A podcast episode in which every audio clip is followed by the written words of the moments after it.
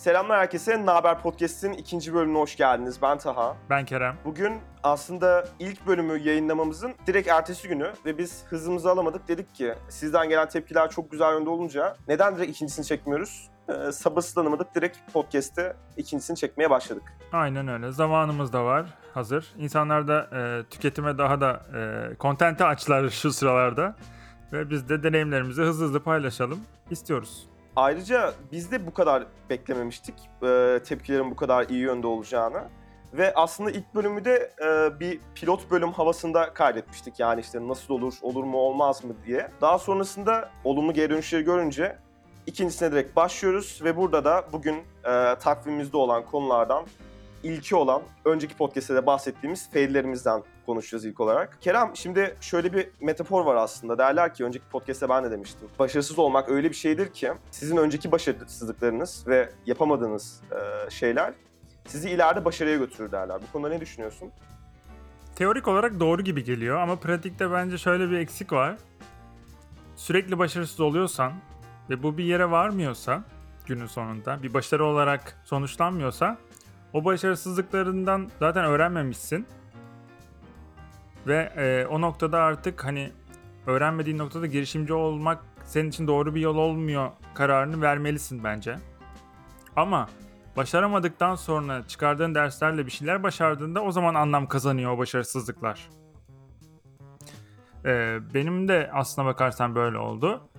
İlk girişimimde başarısız olmadım. Çünkü iyi bir ekip vardı, özverili bir e, çalışma vardı ve sonuç verdi. İkincisinde tam tersi ben ilkinde iyi bir ekiple karşılaştığım için kötü bir ekibin ya da ekipsizliğin ne kadar sıkıntı yaratacağını hiçbir zaman deneyimlememiştim ve ekipsizlikten e, sınıfta kaldım diyebilirim. Ve benim ilk fail'ım ikinci startup'ımda oldu. E, ikinci startup'ımda fail ettim ve e, aslına bakarsan deneyimlemediğim bir şeyin sonucunda başarısız oldum. O yüzden her zaman e, fail etme sebepleri farklı olmakla beraber ne kadar çok e, başarısızlığı deneyimlersen ve onlardan eğer ders çıkarabilen bir yapıdaysan başarıya da o kadar yaklaşmış oluyorsun.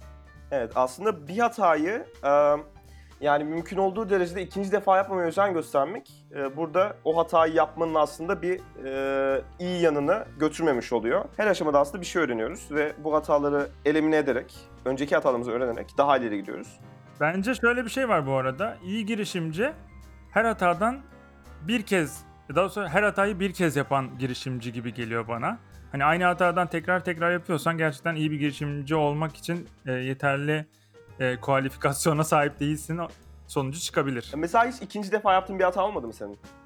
Oldu tabii ki. Olmaz mı? Ama zamanla daha az yapmayı öğrendin değil mi?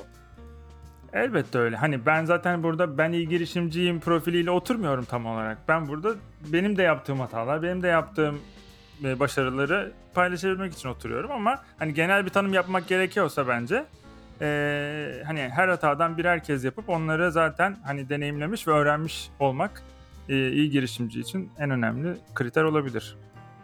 Burada aslında fail etme sebeplerinden biri olarak ikinci bahsettiğin girişimde takımı söyledin. Ee, takımda ne eksikti ya da ne yanlıştı da seni bu başarısızlığa götürdü? Ya sanırım ilk e, girişimden sonra doğru parçaların bir araya gelme şekli çok organik olmuştu ve ikinci de ben e, kendi takımımı kurmak yerine etrafıma gerekli parçaları eklemeyi tercih etmiştim. Ve hepsi remote çalışıyordu. Ee, bilmiyorum hani o günün şartlarıyla ve bugünün şartlarıyla bu farklı sonuçlar doğurabilirdi belki de.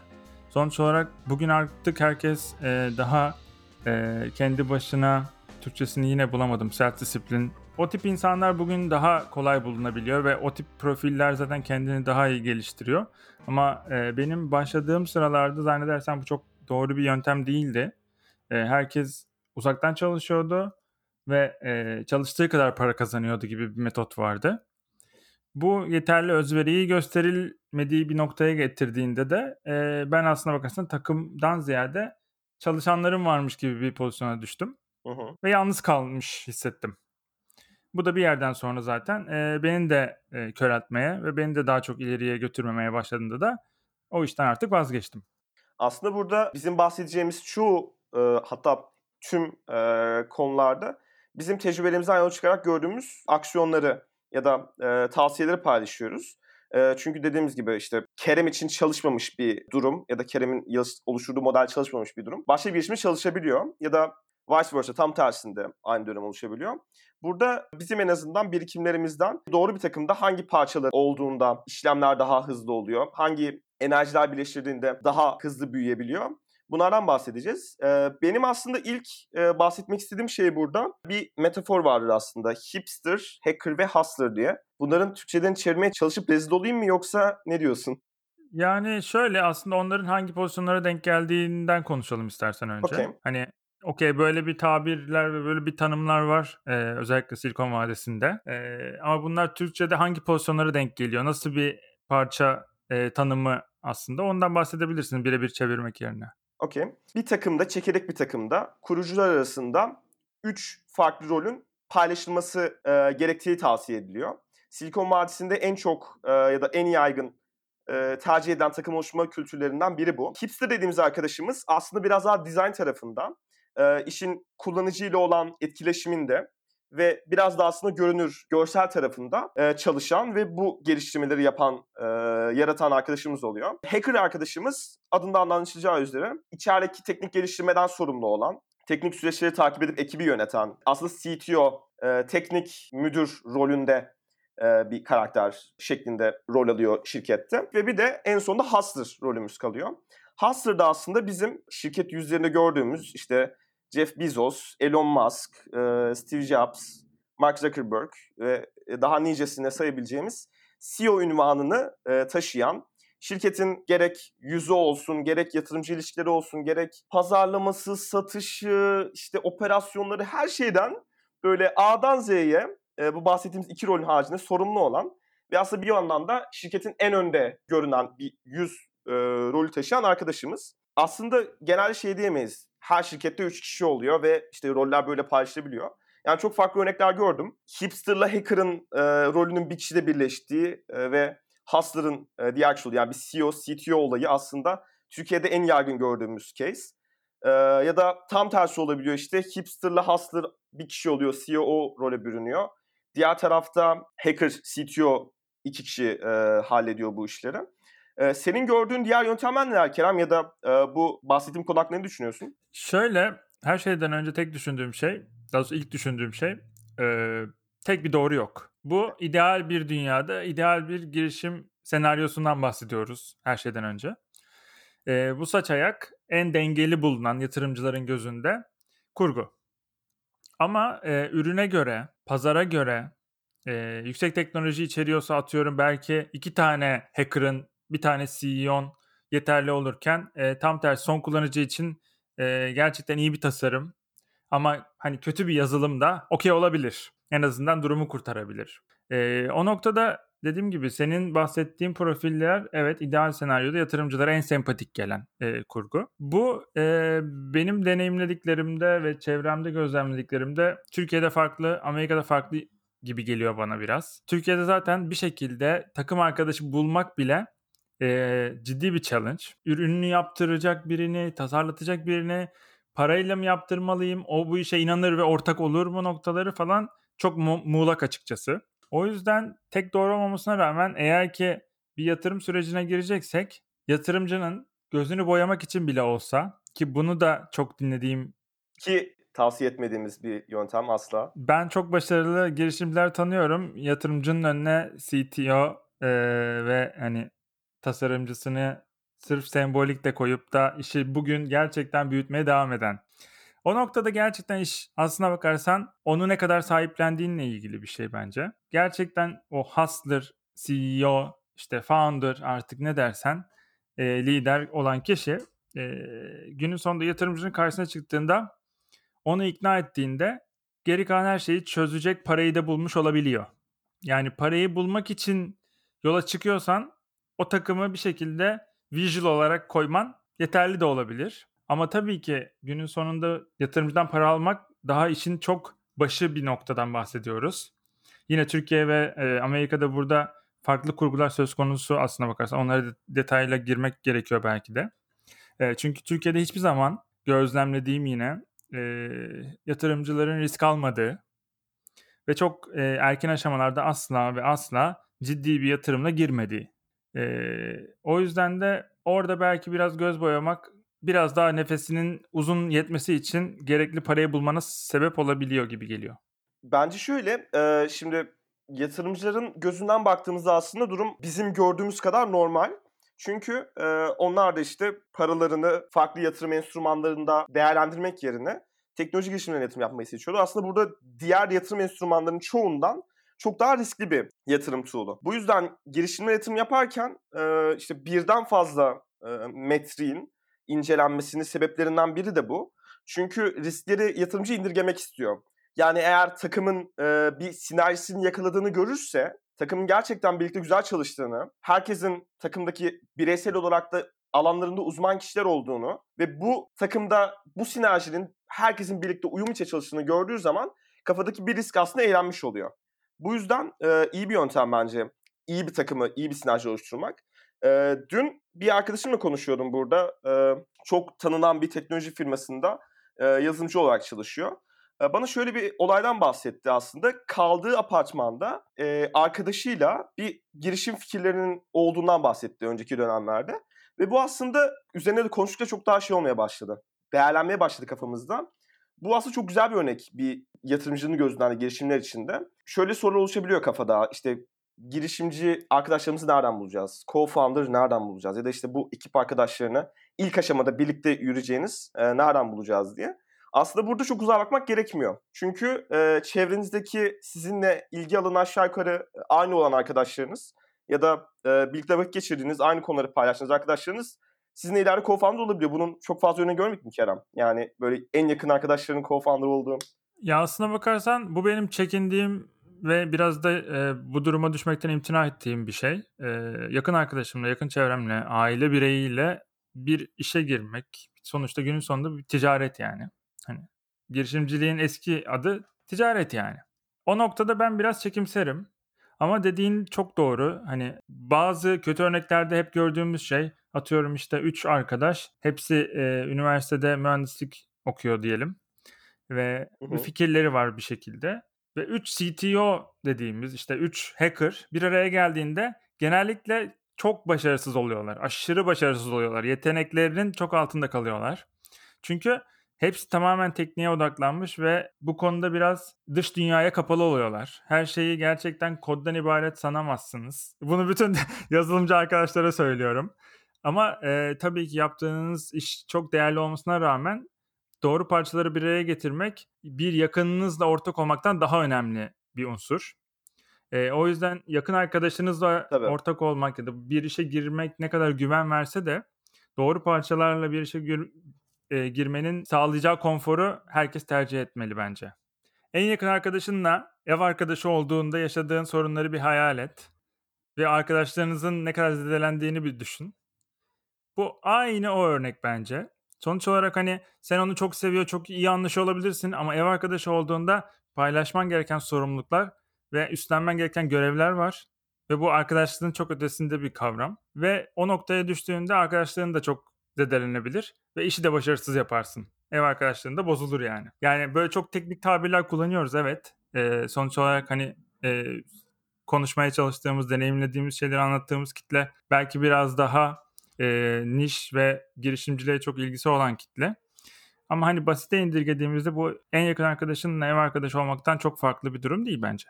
Tabii ilişki kısmında öyle. İşin bir de şey kısmı var. Uzmanlık, ekspertiz kısmı var. Çünkü her zaman çevremizdeki arkadaşlarımız ilgilendiği konularda bile uzman olmayabiliyor. Mesela şeyden bahsedelim. Ben saat müzayedesi izlemeyi çok seven bir insanım. Ciddi ciddi böyle açıp saatlerce YouTube'da saat müzayedesi izleyebiliyorum. Ama bana bir saati nasıl tamir edersin diye versen ya da işte bir saatin çakrası ne, ne yöne dönüyor diye sorsan belki şey yaparım. Çok ayrıntılı şeyleri bilmem. Hatta kendime bir Apple Watch takıyorum yani şey değil hani saat konusunda çok şeyim yok. Bir konuda ilgili olması bir insanın illa ki o konuda uzman olduğunu bu kısmının teknik taraflarını bildiğini ya da daha derin konuda e, çalışabileceği anlamına gelmiyor. O yüzden benim naçizane tavsiyem yakın çevrenizde Kerem dediği gibi çok da aslında yakın olmasa iyi olur diye bir tavsiyesi var sanki. Birlikte çalışabileceğiniz uzmanlığa güvendiğiniz ve oturup en başından Aa, böyle bir şey yapacağız ama bize ne lazım? Biz bu kaynakları en iyi şekilde nasıl değerlendirebiliriz, nasıl bir e, oluşuma gidebiliriz bunların konuşmasını yapabileceğiniz kişilerle bence güzel bir takım kurulabilir diyorum. Bir unsur daha var bence. Günün sonunda 2-3 kişilik bir takım kurulsa bile ilk aşamada fikir birinden çıkıyor. Ve e, o bir kişinin oluşturduğu hikayeye diğer insanları inandırması önemli. Örneğin ben bir e, yazılımcı aradığımda anlattığım hikaye yani bu artık girişimin hikayesi oluyor. Ona da inandırıcı geliyorsa inanmayan ama daha iyi bir yazılımcı olan insana gitmektense bu hikayeye inanmış birine ekibe ter, yani ekibe katmayı tercih ederim. Bu nokta da bence çok önemli. Sonuçta bu çok dedike olman gereken bir e, alan ve e, o işi daha iyi yapacağını düşündüğünden ziyade o işe daha çok inanmış birine bence çok daha fazla ihtiyacın var. Tabii. Zaten işin kendi şeyinde de var, lügatında da var. Bir yerden sonra zaten her ne kadar iyi olursa olsa bir süre sonra e, o inanç zedelenmeye başlarsa ya da aslında tam başında böyle bir o fikre siz inandıramadıysanız çalıştığınız kişilere ileride böyle bozulmalar başlayabiliyor. Yavaş yavaş işte çalışmalar sarkıyor, işte proje teslim tarihleri biraz daha e, gevşemeye başlıyor vesaire. Devamında verimli bir çalışma ortamına dönmüyor. O yüzden dediğin şeye kesinlikle katılıyorum. Peki abi biz takımı kurduk. Takımı kapatmadan önce bir şey daha eklemek istiyorum. Ee, gördüğüm bir senaryo, daha doğrusu yaşadığım bir senaryo. Başarısızlığı paylaşmak kolay. Neye göre kolay abi? Başarıyı paylaşmaya göre çok kolay. Çünkü ben başarısız olunduğunda herkes bir şekilde kendine payı biçiyor. Diyor ki ben bunu az yaptım. Biraz e, kendiyle barışıksa hatalarını kabul edip bunu kabul edip kenara çekilebiliyor. Ama başarı noktasında ekip iyi değilse o başarıya herkes kendi payını biçiyorsa orada bence ciddi sıkıntılar yaşanabiliyor. Ben bunu deneyimlemiş biri olarak başarının da paylaşılması çok önemli bir nokta. Tabii katılıyorum kesinlikle. Okey. Şimdi takımımızı kurduk abi. Kerem ve Taha aa, ne diyelim elma mı satalım Kerem? Öyle bir şirket kuralım hayal ne diyorsun? Apple diyorsun. Apple. Apple değil ama elma satalım. Biz internetten elma satacağımız bir web sitesi yaptık diyelim. Lokal mi başlıyoruz? Yani evet önce işte San Francisco Bay Area çevresinde ve Manhattan e, çevresinde böyle başlarız. Daha sonra işte eyalete yayılırız. Ne diyorsun? Nasıl gider? Tabii olur. Şimdi bizim ama öncelikle bir şeye ihtiyacımız var Kenan. Biz bu işi parası nasıl yapacağız? Şöyle bunu aslına bakarsan e, bölmek gerekiyor yine Türkiye ve Amerika olarak. Çünkü hani e, iki tane davranış farkı var orada yatırımcılar gözünde. Ortak noktalardan başlayalım istersen. Yatırımcı bir hayır babası değil. Yatırımcı para kazanmak istiyor. Bir kere girişimcinin bunu biliyor olması lazım. Evet. Yatırımcı projenize sponsor olmaz. Yatırımcı projenize bir ortak olur. Aynen öyle. Ya ve senin hani para kazandığın, para kazanma ihtimaline yatırım yapar. Sana iyilik için yatırım yapmaz. Ya bunu birçok girişimcinin ben ilk aşamada atladığını ya da gözden kaçırdığını düşünüyorum. Hani gerçekten şey gibi oluyor. Türkiye tarafında özellikle bir dilenciymiş gibi e, yatırım arama süreci var en baş evrelerde. Ve ben bunu gerçekten çok gördüğüm için yatırımcı karşısında bu kadar eğilip bükülen insanların da uzun vadede zaten başarılı olamayacağını düşünüyorum. Parayı bulsa da hani yatırımı alsa bile. O noktada ben e, yatırımcı karşısında projene eğer sen ilk inanan ve en çok inanansan senin güçlü durman gerektiğin ve e, istediğin yatırım miktarı olabilir. E, istediğin yatırımcıyı bulmak olabilir. Farklı farklı noktalarda e, iradeni ortaya koyman gerektiğini düşünüyorum. Evet para bir e, değer ve senin işini yapmana yardımcı bir değer. Ama günün sonunda sen bu işe inanan kişi olarak doğru yatırımcıyı bulamazsan aldığın paranın da hiçbir anlamı yok. Günün sonunda bankaya da gitsen kredi alabiliyorsun Hı hı. yani. Tabii. Orada bir insanın sana yatırım yapması bir şey ifade etmeli. Şöyle e, eğer ki sen o işine çok inanıyorsan ve e, birinden para istemek yerine bankadan da para alıp da bu işin var olabileceğine, gerekli parayı bulduğunda zaten milyoner olacağına inanıyorsan buyur bankalardan kredini Hı al, hı. yap işini. O yüzden katma değeri olan, seni bir yerlere taşıma ihtimali olan paranın da ötesinde yatırımcıları tercih etmen lazım. Her yatırımcı da senin için doğru yatırımcı olmayabilir. Yani her şeyden önce bunu bir belirlemek gerekiyor. Ve e, istenen yatırımlar, oluşturulan değerlemeler ve sadece her şey tamam da bir paramız eksik gibi bir e, taslağa sığınmak bence Türkiye'deki girişimcilerin yaptığı en büyük hatalardan biri. Amerika tarafında erken aşamalarda zaten e, atıyorum işte rekabet daha çok olduğu için benzer işleri yapan 10 tane şirket var diyelim, startup var diyelim. E, zaten bu 10 şirketi de ilk aşamalarda yatırım yapabilecek kapasitede bir para da var ortada. Türkiye'de zaten o pisti koşabilecek bir tane at çıkıyor arada bir. O at da biraz daha koşsun. Ondan sonra biz paramızı koyalım diye bakıyor yatırımcılar. Buradaki fark market büyüklüğü aslında.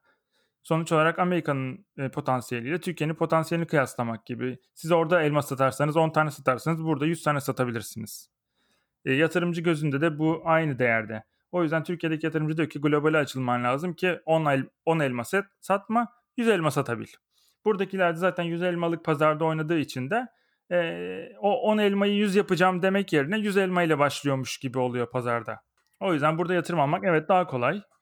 E, ama Türkiye tarafında da dediğim gibi sen önce bir yol alman lazım.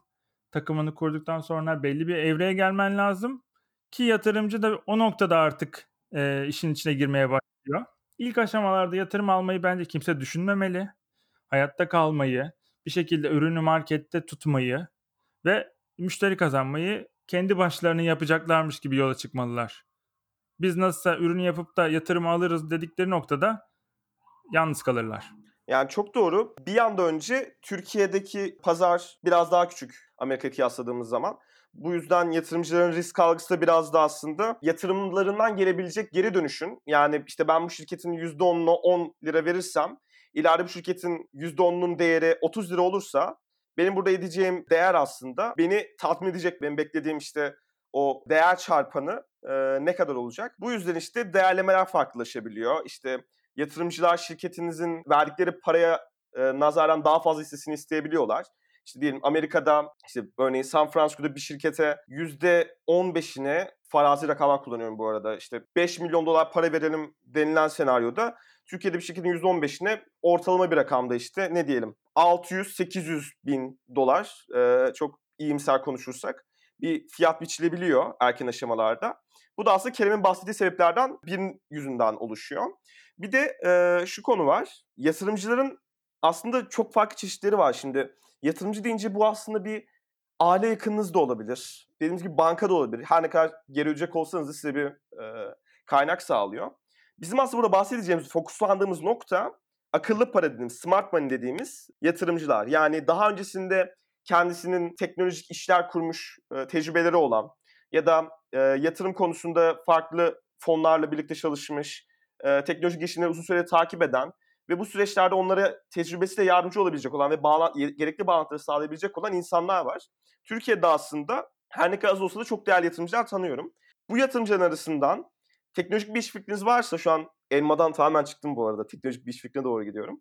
Teknolojik iş fikrinize en uygun yatırımcıyı aslında e, bir yerde öncesini düşünmeniz gerekiyor. Çünkü mesela şeyden bahsedelim. E, 212 e, diye bir risk sermayesi şirketi var.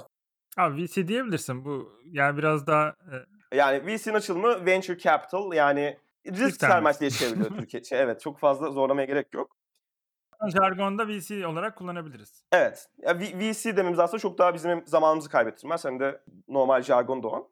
212'nin mesela B2B girişimleri bir odağı var. Yani 212 VC'ye gittiğiniz zaman onlarla konuştuğunuzda onların size verebileceği en iyi yardım eğer B2B bir girişimseniz yani işte şirketten şirkete bir ürün satıyorsanız e, ya da software as a service bir yazılım yapıyorsanız e, şirketlere satmak için onlar en iyi yardımcı olabilir. Diğer tarafta melek yatırımcılar var. Bu melek yatırımcılarında e, yine işte çeşitli işlerde başarılı olmuş. Daha sonra belirli bir kendi kişisel e, serveti bulunan bu servette e, girişimlere yatırmak isteyen insanlar var. Onlarla iletişime geçebilirsiniz. Bu arada sözlerini balla kesiyorum. Bugün başımdan geçen bir anekdotu da buraya eklemek isterim. Ee, bir YouTube canlı yayınında bir angel investor topluluğundaki bir yönetici arkadaşa bir soru yönelttim bugün. Ve dedim ki, e, daha doğrusu onun kendisinin öncesinde söylediği şey şuydu. Bizim baktığımız alanlar SaaS ve marketplace'ler. SaaS nedir? Software as a Service. E, marketplace'lerde zaten pazar yerleri diye Türkçeleştirebileceğimiz e, business modelleri. Ve kendisinin bana dediği bu yani da şöyle kendisi bu alanlara yöneldiklerini söylediklerinden sonra benim sorum şuydu. portföyde e, investor olarak 30-40 tane çok ciddi farklı alanlarda yatırımcı olmasına rağmen neden iki tane alana sıkışmış durumdasınız? Ve dediği şey şu. Yatırımcılar da birbirlerine sürekli SaaS ve marketplace'lerin başarı hikayelerini birbirine anlattıkları için birbirlerini etkiliyorlar. Farklı alanlara ilgileri olmasına rağmen hepsi genellikle bu alanları birbirine yönlendirmiş durumdalar. Yani bu da aslında biraz ee, kısıtlıyor alanları. Yani sen şu an farklı bir alanda fikrin varsa ve yatırım almak noktasında gidebileceğin işte VC'ler, angel investor'lar vesaireleri düşündüğünde onların ilgi alanlarını da gözetmek durumundasın Türkiye gibi bir yerde. Çünkü günün sonunda rekabet yok Türkiye'de ve e, yatırımcı çok daha güçlü noktada. Şimdi Amerika'da bir yatırımcıya gittiğinde benzer işi şöyle ürününe güvenen bir yatırımcı varsayalım Uber geldi bana ve diyor ki böyle böyle bir şey yapacağız vesaire vesaire. Abi sen ona yatırmadığında o fırsatı kaçırmış oluyorsun. Türkiye'de ise yatırımcı şunu yapıyor. Ya dur bir ay daha dursun bakalım da hani zaten başka kimse yatırmayacak. Çünkü yani pazarda başka oyuncu yok yani yatırımcı olarak da oyuncu yok bu arada. Hani nasıl ki ürün çıkmıyor, startup çıkmıyor, yatırımcı da çıkmıyor. O noktada yatırımcı diyor ki bir ay daha bekleyelim. Nasılsa hani başkasına gidemeyecek. Bir ay sonra ya değerlemesi düşer ya da iyi giderse de zaten çok da değerlemesi artmış olmaz. Ben gene yatırımımı yaparım diye bakıyor ve bu bir fırsat kullanmak oluyor. Fırsat kaçırma içgüdüsünü hiçbir zaman taşımıyorlar. E burada suistimal giriyor işin içine ister istemez. E, yatırımcılar bunu suistimal ederken girişimcilerin güçsüz olması e, dengeyi tamamen bozmuş oluyor gibi bir durum var açıkçası. İşte atıyorum 10 bin dolar yatıran girişim şey, yatırımcı girişimciden işte %20, %30 pay istiyor. Bu da zaten hani durumun ne kadar açıklıyor herkes anlamıştır.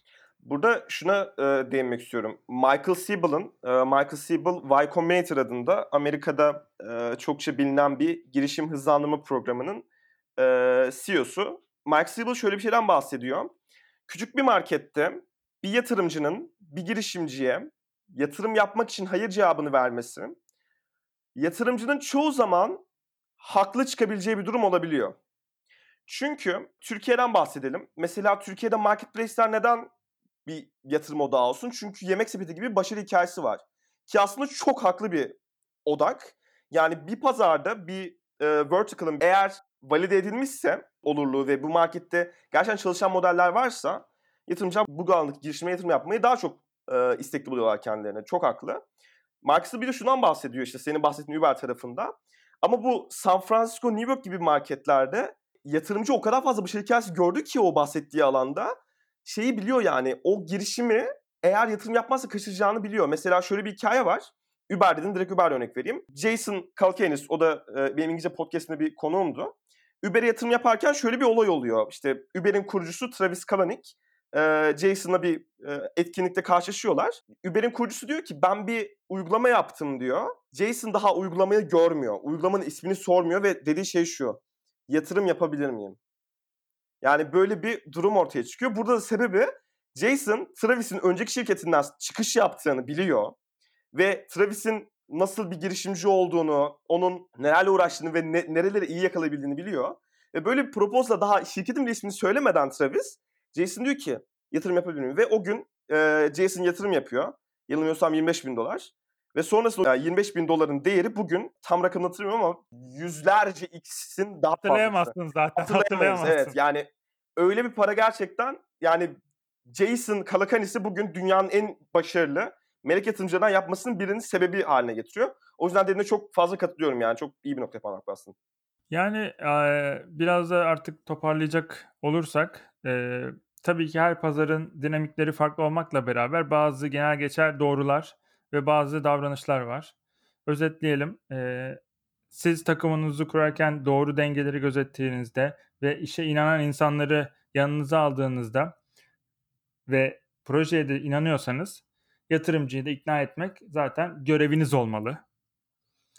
Yatırımcının karşın, karşısına çıktığınızda e, onu e, bir dilenme ya da ne bileyim oradan bir para isteme noktasında değil de tam tersi projenizi pazarlayacak ve eğer ki yatırım yapmazsa onun kaybedeceğine onun inandırmanız önemli bir nokta bence. Ve e, son olarak da hani yatırımı almanın işin başarılı olmasına dair en ufak bir e, artısı veya eksisi olmadığını, işin aslında tam olarak o noktada başladığını da en son söylemek lazım. Parayı almak, paraya sahip olmak o noktada bir şey ifade etmiyor. O parayla neler yapacağın çok önemli. E, o yüzden e, fikrimiz var, paramız yok ya da işte paramız var, fikrimiz e, pardon, paramız var, takımımız yok diyen hiçbir zaman duymadım da hani herhangi bir bu senaryoda bir eksik zaten baş, girişimci bunu çözemiyorsa girişimci olmasın noktasında bir cevap doğuruyor. O yüzden bu yoksunluklar içerisinde bir şeyler başarabiliyorsan o zaman zaten senin önünde durabilecek de bir engel yoktur. Bence çok güzel bir sohbet oldu bugün. Yararlı konulardan bahsettiğimizi düşünüyorum. Ee, bir sonraki bölümlerde de aslında burada bahsetmediğimiz ya da az değindiğimiz yerlerde e, daha ne kadar e, derin konuşmamızı ya da nelerden bahsetmek istiyorsanız bize lütfen Instagram'dan ve Twitter'dan Naber Podcast üzerinden e, belirtmeyi unutmayın. O zaman ufaktan kapatalım Kerem ne diyorsun?